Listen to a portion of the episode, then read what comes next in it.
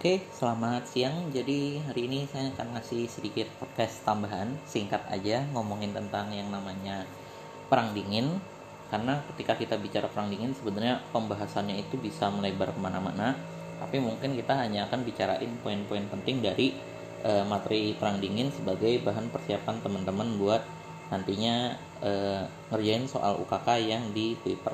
Nah, mungkin teman-teman udah ngerjain sebenarnya ngerjain soal mengenai perang dingin sebelumnya di mana di soal tersebut saya nanyain tentang apa itu perang dingin, apa yang menyebabkan terjadinya perang dingin, bagaimana bentuk-bentuk konflik yang terjadi di perang dingin, serta yang paling terakhir itu adalah bicara terkait yang namanya apa perubahan apa yang terjadi di dunia eh, pada masa perang dingin.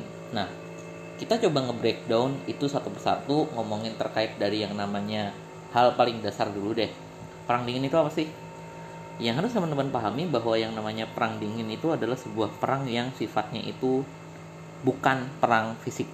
Tidak seperti PD1, tidak seperti PD2 yang ada yang namanya yang merupakan sebuah perang fisik. Perang dingin ini sebenarnya adalah sebuah perang tidak langsung antara dua negara yaitu Amerika Serikat dan Uni Soviet dan kenapa kedua negara ini berperang dalam hal yang namanya perang dingin itu dikarenakan adanya sebuah persaingan ideologi bahwa perang dingin adalah sebuah perang ideologi antara Amerika Serikat dan Uni Soviet yang terjadi pasca Perang Dunia Kedua. Dan itu terjadi sebenarnya di antara sejarawan itu ada yang menetapkan perang dingin itu dimulai dari tahun 47 ketika uh, doktrin Truman itu keluar dan Uni Soviet itu melakukan intervensi ke wilayah Yunani dan Turki. Tapi ada juga yang bilang bahwa perang dingin itu sebenarnya udah terjadi dari tahun 45 di mana itu terjadi mulai ketika adanya pembicaraan terkait yang namanya e, bagaimana kondisi Eropa pasca Perang Dunia Kedua. Tapi ya sebagai mudahnya Perang Dunia Kedua dimulai pasca Perang Dunia Kedua dan berakhir itu tahun 1990 ketika Uni Soviet sebagai saingannya Amerika Serikat itu bubar karena banyak wilayah-wilayah Uni Soviet itu yang memerdekakan, di, memerdekakan diri pasca kebijakannya Mikhail Gorbachev, pemimpin terakhir Uni Soviet yang nerapin tiga kebijakan yaitu glasnost, perestroika, sama de demokratisasi. Nah, perang dingin yang terjadi antara Amerika Serikat dan Uni Soviet itu adalah sebuah perang ideologi. Kenapa disebut sebagai perang ideologi? Karena dua negara ini memiliki dua ideologi yang saling berlawanan. Saling apa ya? Bisa dibilang saling tidak tidak memiliki kesamaan.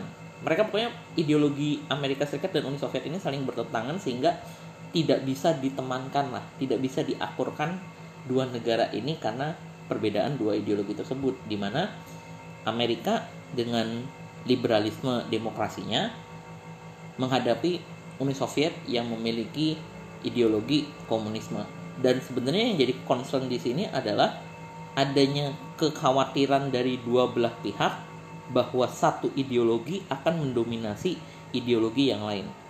Komunisme itu kan punya tujuan yang namanya internasionalisme di mana mereka berupaya menyebarkan semangat komunis ke seluruh negara-negara di dunia.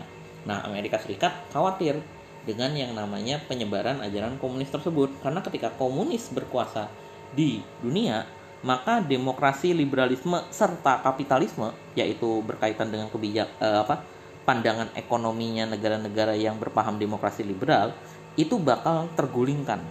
Ibaratnya Amerika Serikat itu dalam tanda kutip bakal hancur lah kalau Uni Soviet itu mendominasi di dunia dalam hal ideologinya. Nah, tensi pertama antara Amerika Serikat dan Uni Soviet itu sebenarnya dimulai ketika ada peristiwa pengeboman Hiroshima dan Nagasaki. Ini ya apa ya?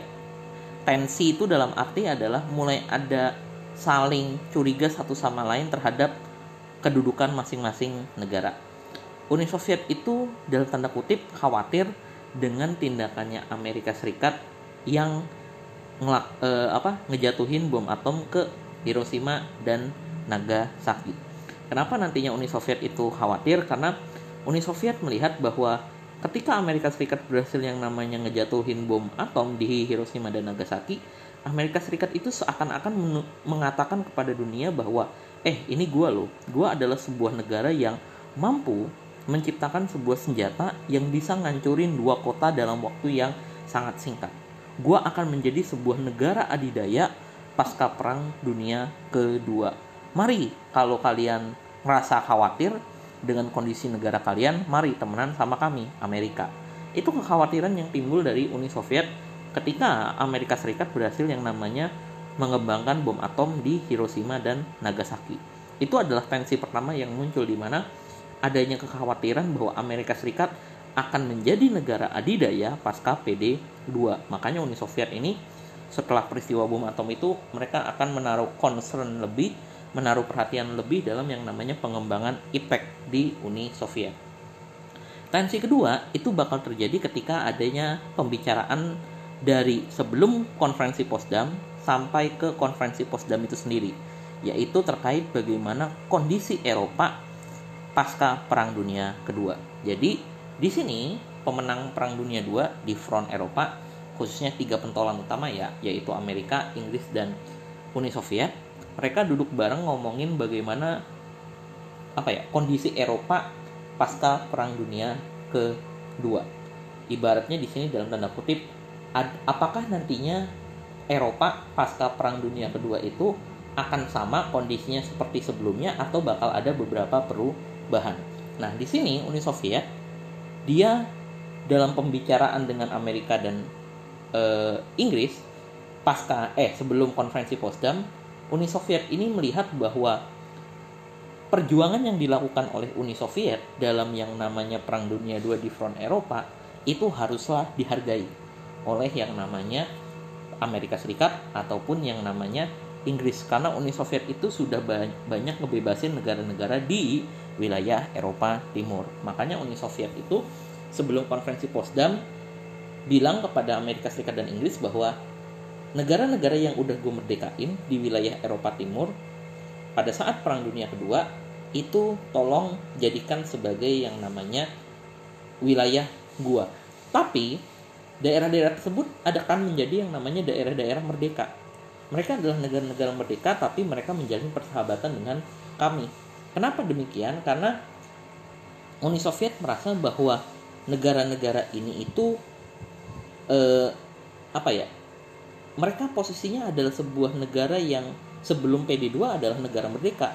Jadi Uni Soviet kayak seakan-akan pengen menjadi bijak bahwa oke, okay, negara-negara ini kan sebelum PD2 udah jadi negara merdeka. Ya udah, mereka jadi negara merdeka tapi tolong negara-negara tersebut berada di pengawasan gua, negara-negara di wilayah Eropa Timur. Dan bahkan Uni Soviet lewat pimpinannya yaitu Stalin menjanjikan kepada Amerika Serikat dan Inggris bahwa daerah-daerah yang menjadi temannya Uni Soviet di Eropa Timur itu bakal yang namanya menganut sistem demokrasi di mana di negara tersebut bakal dilakuin yang namanya pemilu untuk yang namanya membentuk pemerintahan yang ada. Dan Amerika Serikat dan Inggris itu merasa nggak keberatan karena mereka menganggap ya selama daerah nah, daerah-daerah yang jadi temannya Uni Soviet itu adalah daerah yang dipimpin oleh pemerintahan demokrasi yang di mana rakyat itu dominan memutuskan keputusan ya udah nggak masalah. Nah nantinya di konferensi Potsdam itu bakal ada yang namanya pembicaraan terkait yang namanya pembagian Jerman. Pembagian Jerman ini akan menjadi pembahasan yang akan apa ya cukup pelik di antara para negara-negara pemenang Perang Dunia Kedua karena pembagian Jerman ini terpengaruh banget sama yang namanya kepentingan dari negara-negara pemenang Perang Dunia Kedua. Khususnya ada Prancis dan juga ada Uni Soviet. Nah, sebenarnya goal utama dari pembagian wilayah Jerman yang dilakukan dalam konferensi Potsdam di antara negara-negara pemenang Perang Dunia Kedua tujuannya adalah untuk yang namanya menjaga stabilitas dan keamanan di negara Jerman pasca Perang Dunia Kedua. Mereka tidak pengen ada yang namanya kebangkitan fasisme lagi di negara Jerman. Baik demokrasi liberal ataupun komunis mereka nggak pengen yang namanya fasisme itu berkuasa di negara Jerman. Jadi mereka ini ibaratnya kayak jadi pengawas dulu lah. Oke negara Jerman kalian kami awasi dulu karena Jerman kan nanti terbagi jadi empat divisi ada daerah yang didudukin sama Prancis ada daerah yang didudukin sama Inggris ada daerah yang didudukin sama Uni Soviet dan ada daerah yang didudukin sama uh, Amerika Serikat. Nah pengawasan ini berlangsung selama tiga tahun dan nantinya di tahun ketiga ini karena ini menjadi batas akhir dari yang namanya pengawasan yang dilakukan oleh uh, empat negara pemenang Perang Dunia Kedua tersebut nantinya bakal diambil keputusan oleh yang namanya masyarakat Jerman. Mereka akan mau menjadi sebuah negara mandiri atau bagaimana. Nah, nantinya di tahun 1948 bakal ada konflik pertama dalam tanda kutip antara negara-negara pemenang Perang Dunia Kedua yaitu Amerika, Inggris dan Prancis dengan yang namanya Uni Soviet. Uni Soviet merasa bahwa daerah yang ia dudukin, daerah Jerman yang ia dudukin ini adalah daerah yang merupakan hak milik dia. Bahwa rakyat di wilayah Jerman Timur yang jadi wilayah pendudukan dia itu merasa bahwa Uni Soviet akan menjadi yang namanya rekan politiknya yang lebih baik. Sedangkan Inggris, Prancis dan Amerika maksa bahwa ya udah dong kalau mau mah semua Jerman ngambil aja polling demokrasi eh polling demokrasi. Ngadain pemilu ngambil keputusan. Kira-kira dari semua wilayah Jerman itu nasibnya mereka mau gimana? Apakah mau yang namanya merdeka? Apakah mau yang namanya jadi negara yang berteman dengan demokrasi liberal? Atau mau jadi negara yang berteman sama komunisme? Cuman ya Uni Soviet tetap ngotot dan di sini ngelihat Amerika, Inggris dan Prancis juga merasa ya udah daripada kita gontok-gontokan malah berujung yang namanya perang lagi akhirnya ketiga negara ini ngalah dan memutuskan Jerman itu terbagi menjadi dua yaitu Jerman Barat dan Jerman Timur. Dan sebenarnya tensi Jerman Barat Jerman Timur yang terpecah tahun 48 itu sebenarnya merupakan sebuah akibat dari tensi yang sebelumnya itu terjadi di tahun 1947 jadi rangkaian tensi yang terjadi antara negara-negara blok barat kita nyebutnya blok barat ya untuk yang temenan sama Amerika dan blok timur negara yang temenan sama Uni Soviet itu dimulai pada tahun 1947 di tahun 1947 itu ada upaya dari Uni Soviet untuk yang namanya eh, dalam tanda kutip ya melakukan pendudukan militer kepada dua negara di Eropa bagian selatan. Ada yang namanya Yunani sama ada yang namanya Turki. Kenapa Turki dan Yunani itu berupaya dikuasain oleh Uni Soviet? Karena wilayah Eropa Timur mayoritas itu udah dikuasain sama Uni Soviet. Tapi di bagian bawah dari negara-negara Eropa Timur yang dikuasain Uni Soviet, ada negara Yunani dan negara Turki yang mereka itu merupakan sebuah pemerintahan yang demokrasi liberal. Nah, di sini Uni Soviet berupaya mempengaruhi masyarakat di Turki dan Yunani dalam yang namanya pemilu untuk yang namanya memenangkan kelompok komunis. Dan kalaupun rencana itu gagal, Uni Soviet bakal ngupayain yang namanya serangan militer ke dua negara ini agar seluruh wilayah Eropa Timur sampai dari utara sampai ke selatan itu menjadi miliknya Uni Soviet karena Uni Soviet berupaya bikin kayak semacam tirai besi lah yang membatasi antara ini loh wilayahnya uh, Eropa Barat, wilayahnya miliknya Prancis, Inggris dan Amerika, ini loh wilayah miliknya Uni Soviet. Dan itu dilakukan dari tahun 47. Nah, Amerika Serikat merespon dengan yang namanya ngeluarin sebuah doktrin Truman. Truman doktrin itu intinya adalah Amerika itu berjanji akan yang namanya membantu negara-negara yang terancam oleh serangan militer dari negara lain ataupun mendapatkan tekanan dari negara lain. Jadi Truman Doctrine inilah yang nantinya akan menjadi dasar perubahan kebijakan politik Amerika. Karena sebelum 47 kebijakan politik Amerika itu adalah politik isolasi di mana kalau negara lain perang ya itu urusan negara lain bukan urusan gua. Tapi semenjak Truman Doctrine Amerika Serikat itu terlibat dalam yang namanya konstelasi politik di dunia bahwa kalau ada negara khususnya negara yang berpaham demokrasi ataupun liberal lalu diusik sama negara-negara komunis maka Amerika Serikat akan ikut campur dalam yang namanya menangani masalah tersebut. Itulah yang nantinya akan menjadi bisa dibilang puncak awal dari konflik perang dingin antara eh, Amerika Serikat dan Uni Soviet. Semua dimulai dari Truman Doctrine, dimulai dari upayanya Uni Soviet menyebarkan panji-panji komunisnya ke seluruh Eropa Timur sehingga terjadilah persaingan antara eh, Amerika Serikat dan Uni Soviet. Nah, nantinya dalam upaya untuk memperkuat masing-masing kedudukan blok, baik itu blok barat dan blok timur, dalam merekrut negara-negara lain menjadi bagian dari blok mereka, baik Amerika Serikat ataupun Uni Soviet, mereka bakal yang namanya ngeluarin berbagai kebijakan.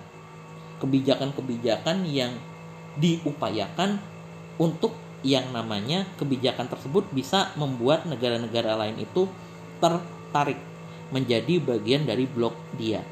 Yang paling terkenal adalah persaingan kebijakan dalam hal ekonomi, yaitu Amerika Serikat bikin Marshall Plan, Uni Soviet bikin yang namanya Molotov Plan. Jadi dua bantuan ekonomi ini tuh bakal yang namanya banyak di apa ya disebarkan oleh dua negara ini ke banyak negara di dunia bahwa baik Marshall Plan atau Molotov Plan intinya adalah Amerika Serikat dan Uni Soviet ngasih bantuan ekonomi kepada negara-negara yang baru merdeka ataupun negara-negara yang mengalami kehancuran pasca PD 2 tapi di sini ada yang namanya sebuah komitmen bahwa kalau lu udah dibantuin dalam hal ekonomi dari baik dari Amerika Serikat ataupun Uni Soviet lu harus mau yang namanya menjadi bagian dari blok kami itu adalah salah satu contoh dari yang namanya e, persaingan yang dilakukan oleh Amerika Serikat dan Uni Soviet pada masa Perang Dingin. Lalu selama Perang Dingin juga ada sebenarnya perang-perang di berbagai bidang-bidang lain yang terjadi antara dua negara adidaya ini, baik Amerika Serikat ataupun Uni Soviet. Yang kedua adalah kita bicara yang namanya persaingan militer. Karena bisa dibilang kalau kita ngomongin persaingan militer berarti ini berkaitan sama yang namanya persenjataan. Uni Soviet melihat bahwa Amerika Serikat ini punya yang namanya kekuatan militer yang sangat luar biasa, makanya Uni Soviet berupaya menghimpun negara-negara di Eropa Timur untuk yang namanya ngebentuk sebuah koalisi militer. Begitu juga Amerika Serikat. Amerika Serikat melihat bahwa Uni Soviet ini merupakan ancaman nyata dalam eh, perdamaian di dunia karena Uni Soviet ini yang ditakuti oleh Amerika Serikat adalah kekuatan manusianya yang begitu banyak serta teknologi yang gak terlalu berbeda jauh dengan Amerika Serikat. Makanya nantinya Amerika Serikat akan inisiatif terlebih dahulu untuk yang namanya membentuk sebuah koalisi militer atau bahasa kerennya adalah fakta militer bernama yang nama e, bernama NATO North Atlantic Treaty Organization bahwa NATO ini adalah sebuah koalisi militer negara-negara blok barat yang mayoritas anggotanya itu adalah negara-negara dari Eropa Barat dan negara-negara dari Amerika bagian utara. NATO ini punya goal utama untuk yang namanya mencegah mencegah yang namanya kemajuan militer dari negara Uni Soviet sekaligus mencegah andai kata Uni Soviet ngelakuin yang namanya invasi militer ke salah satu negara di dunia ataupun ke salah satu negara anggota dari NATO. Nah, NATO yang dibentuk terlebih dahulu dari tahun 49 akan direspon sama Uni Soviet yang nantinya tahun 55 bikin Fakta Warsawa.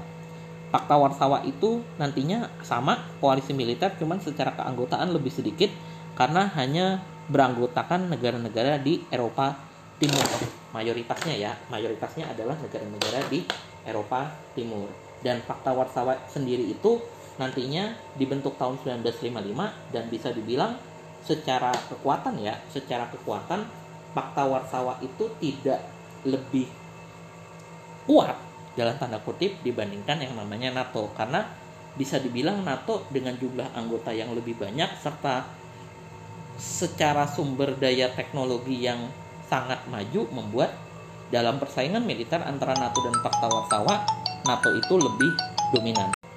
Nah, imbas dari keberadaan NATO dan Pakta Warsawa pada periode Perang Dingin itu nantinya adalah membuat pada periode Perang Dingin antara Amerika Serikat dan Uni Soviet itu bakal ada yang namanya persaingan politik bentuk persaingan politik yang sangat mendominasi banget dalam Perang Dingin yang terjadi antara Amerika Serikat dan Uni Soviet. Konflik politik ini menyebar di semua bagian dunia, mau itu di benua Amerika ada, di benua Asia ada, benua Afrika ada, dan bahkan di benua Eropa itu ada. Dan persaingan politik yang terjadi di berbagai negara di dunia itu lebih dikarenakan bahwa pasca Perang Dunia Kedua kan banyak negara-negara merdeka yang lahir setelah Perang Dunia II berakhir. Nah, negara-negara merdeka baru inilah yang berupaya diajak atau direkrut oleh Amerika Serikat ataupun Uni Soviet untuk yang namanya menjadi blok mereka dalam perang dingin. Amerika Serikat dengan kebijakan politik containmentnya melindunginya dia berupaya untuk yang namanya mencegah upayanya Uni Soviet menyebarkan paham-paham komunis ke negara-negara merdeka baru. Karena memang dalam persaingan politik yang terjadi pada periode perang dingin ini ideologinya Uni Soviet yaitu sosialisme dan komunismenya itu banyak menarik minat negara-negara dunia ketiga. Seperti negara-negara di benua Asia, di benua Afrika dan di wilayah Amerika Selatan karena memang kondisi demografi masyarakatnya itu banyak masyarakat kelas bawah, masyarakat buruh, masyarakat petani. Inilah yang membuat nantinya akan lahir banyak perang-perang di periode perang dingin. Saya mungkin coba nyebutin beberapa perang besar yang pernah terjadi pada periode perang dingin. Ada perang saudara di Tiongkok antara Partai Komunis Cina sama e, Kuomintang, lalu ada yang namanya perang Korea tahun 50 sampai tahun 53, lalu ada perang Vietnam tahun 63 sampai tahun 75 di Timur Tengah ada konflik Israel sama negara-negara Timur Tengah di mana Israel itu didukung oleh Amerika Serikat dan Uni Soviet itu memberikan dukungan kepada negara-negara Timur Tengah. Di Amerika Latin ada yang namanya konflik Kuba, lalu ada beberapa revolusi sosial di negara-negara Amerika Selatan seperti di Brazil, di di Panama, lalu di Peru, di Chile, di Argentina, dan di Eropa bahkan juga terjadi persaingan politik antara Amerika Serikat dan Uni Soviet. Mayoritas itu adalah di negara-negara Eropa Timur kayak daerah-daerah Balkan seperti Yugoslavia, seperti Cekoslovakia, seperti Polandia itu adalah suatu hal yang nggak bisa dihindari banget dalam yang namanya periode perang dingin di mana bentuk persaingan politik yaitu upaya untuk merekrut negara-negara merdeka baru menjadi bagian dari blok salah satu negara di perang dingin itu memang nyata dan banyak terjadi. Dan caranya itu bermacam-macam. Ada persaingan politiknya dengan cara perang sungguhan seperti yang tadi saya sebut perang saudara Tiongkok, perang Korea, perang Vietnam itu adalah konflik perang sungguhan yang di backing atau didukung oleh blok Amerika Serikat dan blok Uni Soviet. Tapi ada juga persaingan politik yang terjadi di suatu negara dunia ketiga yang di mana baik Amerika Serikat dan Uni Soviet itu tidak terlibat perang langsung, tapi terlibatnya adalah dalam hal kedekatan politik yang berupaya dijalin oleh Amerika Serikat dan Uni Soviet. Contoh yang paling gampang adalah di Indonesia. Bagaimana di periode pasca kemerdekaan Indonesia kan Indonesia masih berjuang melawan yang namanya agresi militer Belanda. Nah, di sini Amerika Serikat dan Uni Soviet ini mereka dua-duanya bersaing cari muka ke Indonesia. Tapi mereka bersaing cari mukanya dengan tidak perang di Indonesia, tapi mereka bersaing cari muka dengan ngasih dukungan politik, ngasih dukungan dana, ngasih dukungan senjata kepada pihak Indonesia agar nantinya pihak Indonesia ini mau memihak salah satu blok baik itu blok e, Amerika ataupun bloknya Uni Soviet. Jadi itu adalah sebuah warna yang akan mendominasi banget dalam perang dingin di dunia. Bagaimana persaingan politik itu bakal benar-benar panas banget dari tahun 47 sampai tahun 9 satu ketika nanti Uni Soviet benar-benar runtuh dan runtuhnya Uni Soviet pun kan juga nantinya bakal ada persaingan politik di mana ketika uh, Mikhail Gorbachev itu ngelakuin yang namanya pembaharuan politik di Uni Soviet. Bagaimana lewat pembaharuan politik tersebut bisa dibilang Uni Soviet yang tadinya politiknya berupaya untuk yang namanya menyebarkan ajaran komunis kini berubah arahnya menjadi sebuah negara yang menuju ke demokrasi. Itulah yang nantinya membuat kedudukan politiknya Uni Soviet bakal melemah sehingga bakal memicu rentetan peristiwa yang terjadi mulai dari yang namanya uh, revolusi Bludru di Ceko lalu misalkan ada yang namanya lepasnya beberapa negara anggota Uni Soviet dan yang paling terkenal itu adalah ketika uh, peristiwa runtuhnya tembok Berlin di mana Jerman Barat dan Jerman Timur akhirnya bersatu setelah Uni Soviet tidak lagi memegang dominasi politik di negara Jerman Timur. Itu kita bicara persaingan dalam bentuk politik. Nah, persaingan bentuk politik ini kan ada yang namanya persaingan dalam eh persaingan dalam bentuk politik ini kan pasti ada yang namanya e, bentuk persaingannya itu berupa perang. Nah, perang ini juga akan mendorong mendorong yang namanya lahirnya persaingan di bidang persenjataan dan juga teknologi. Dan di bidang persenjataan yang paling gampang banget untuk dijelasin pada periode perang dingin adalah periode perang dingin merupakan periode di mana baik Amerika Serikat ataupun Uni Soviet ngelakuin yang namanya persaingan senjata nuklir dan senjata balistik jarak jauh. Kenapa nantinya mereka berdua itu bersaing dalam yang namanya mengembangkan senjata nuklir? Karena mereka berdua, baik Amerika Serikat dan Uni Soviet, berupaya untuk yang namanya menunjukkan siapa negara terkuat dalam hal teknologi militer di dunia Amerika memulai duluan dengan dia berhasil yang namanya ngejatuhin bom atom di Hiroshima Nagasaki tahun 45. Tapi nantinya Uni Soviet dengan kemajuan para ilmuwan-ilmuannya dan juga teknologinya serta militernya berhasil yang namanya bikin bom atom yang dikenal sebagai bom hidrogen yang kekuatannya itu seribu kali lebih besar daripada bom Hiroshima. Ini membuat bisa dibilang dunia dari periode 47 sampai tahun 90-an 91 itu mengalami yang namanya sebuah krisis nuklir di mana ada ketakutan yang tersebar di masyarakat apabila baik negara Amerika Serikat ataupun negara Uni Soviet ini tiba-tiba nembakin satu aja bom nuklirnya dan satu insiden yang paling terkenal pada periode perang dingin ini adalah ketika meledaknya reaktor nuklirnya Uni Soviet di Chernobyl. Meledaknya reaktor nuklirnya Uni Soviet di Chernobyl tahun 84 atau 86 saya agak lupa tapi periode 80-an itu ngebawa kesadaran masyarakat dunia khususnya para pemimpin dari Amerika Serikat dan Uni Soviet untuk tidak lagi yang namanya melakukan persaingan senjata nuklir. Karena eh, karena resiko yang ditimbulkan dari pengembangan senjata nuklir itu sangat berbahaya. Itu terjadi di Chernobyl. Chernobyl kotanya terkontaminasi nggak bisa dihuni bahkan nggak bisa dihuni sampai yang namanya ribuan tahun benar-benar jadi kota mati lah itu yang membuat periode 80-an ketika Amerika Serikat dipimpin oleh Ronald Reagan dan Uni Soviet dipimpin oleh Mikhail Gorbachev adalah periode penenangan dalam hal persaingan senjata nuklir. Sedangkan kalau kita bicara puncak-puncaknya persaingan senjata nuklir itu terjadi tahun 60-an, tepatnya di tahun 62 ketika ada yang namanya krisis misil Kuba, di mana Presiden Amerika saat itu John F. Kennedy sama presidennya Uni Soviet Nikita Khrushchev itu ngelakuin yang namanya persaingan politik di negara Kuba yang berujung di mana Uni Soviet itu ngasih ancaman akan yang namanya ngirimin hulu ledak nuklirnya ke negara Kuba dan itu terjadi dikirim lewat kapal selam dan insiden itu hampir aja dunia itu ngalamin yang namanya insiden bom nuklir.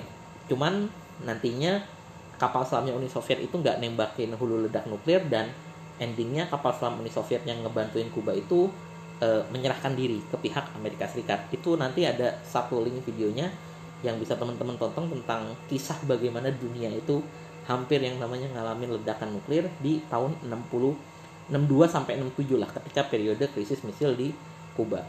Di samping yang namanya pengembangan senjata nuklir, teknologi luar angkasa juga terjadi persaingan yang sangat besar.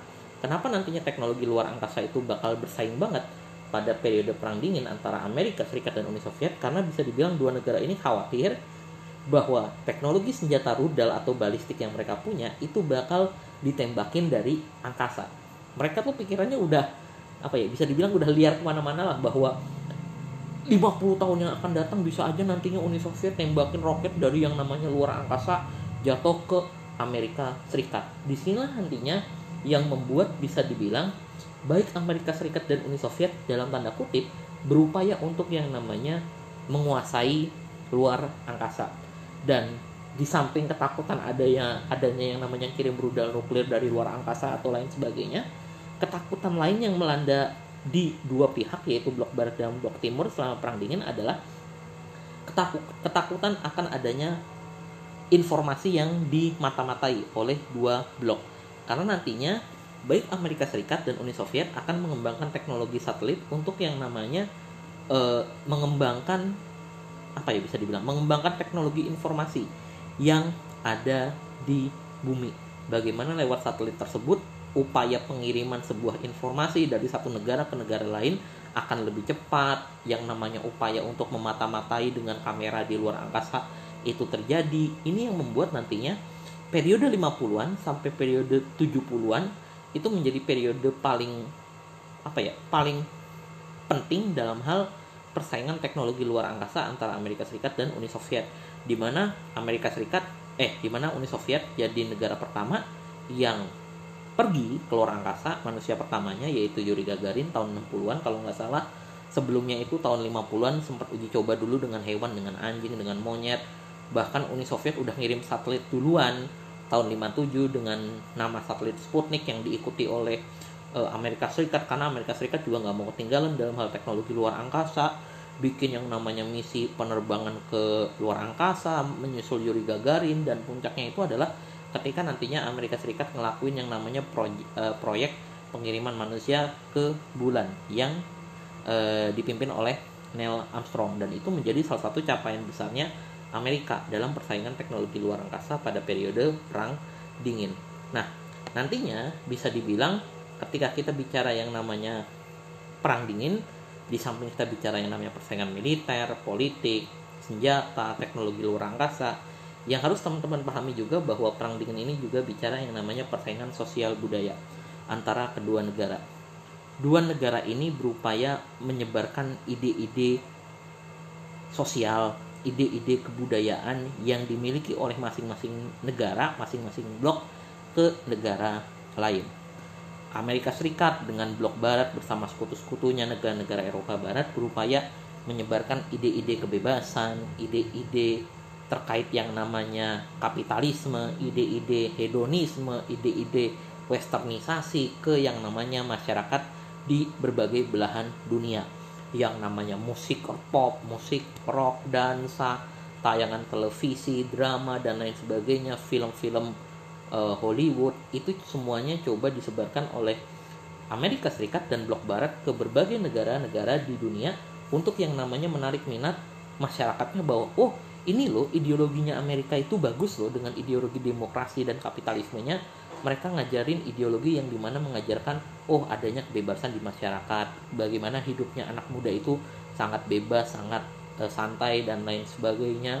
Itu yang coba dilakukan oleh yang namanya uh, Amerika Serikat di bidang sosial budaya, Uni Soviet ngelakuin juga bagaimana Uni Soviet berupaya membentengi masyarakatnya, membentengi negara-negara yang menjadi aliansi dengan bloknya Uni Soviet untuk tidak terpengaruh oleh yang namanya berbagai macam budaya-budaya barat yang disebarkan oleh Amerika Serikat dan sekutu-sekutunya.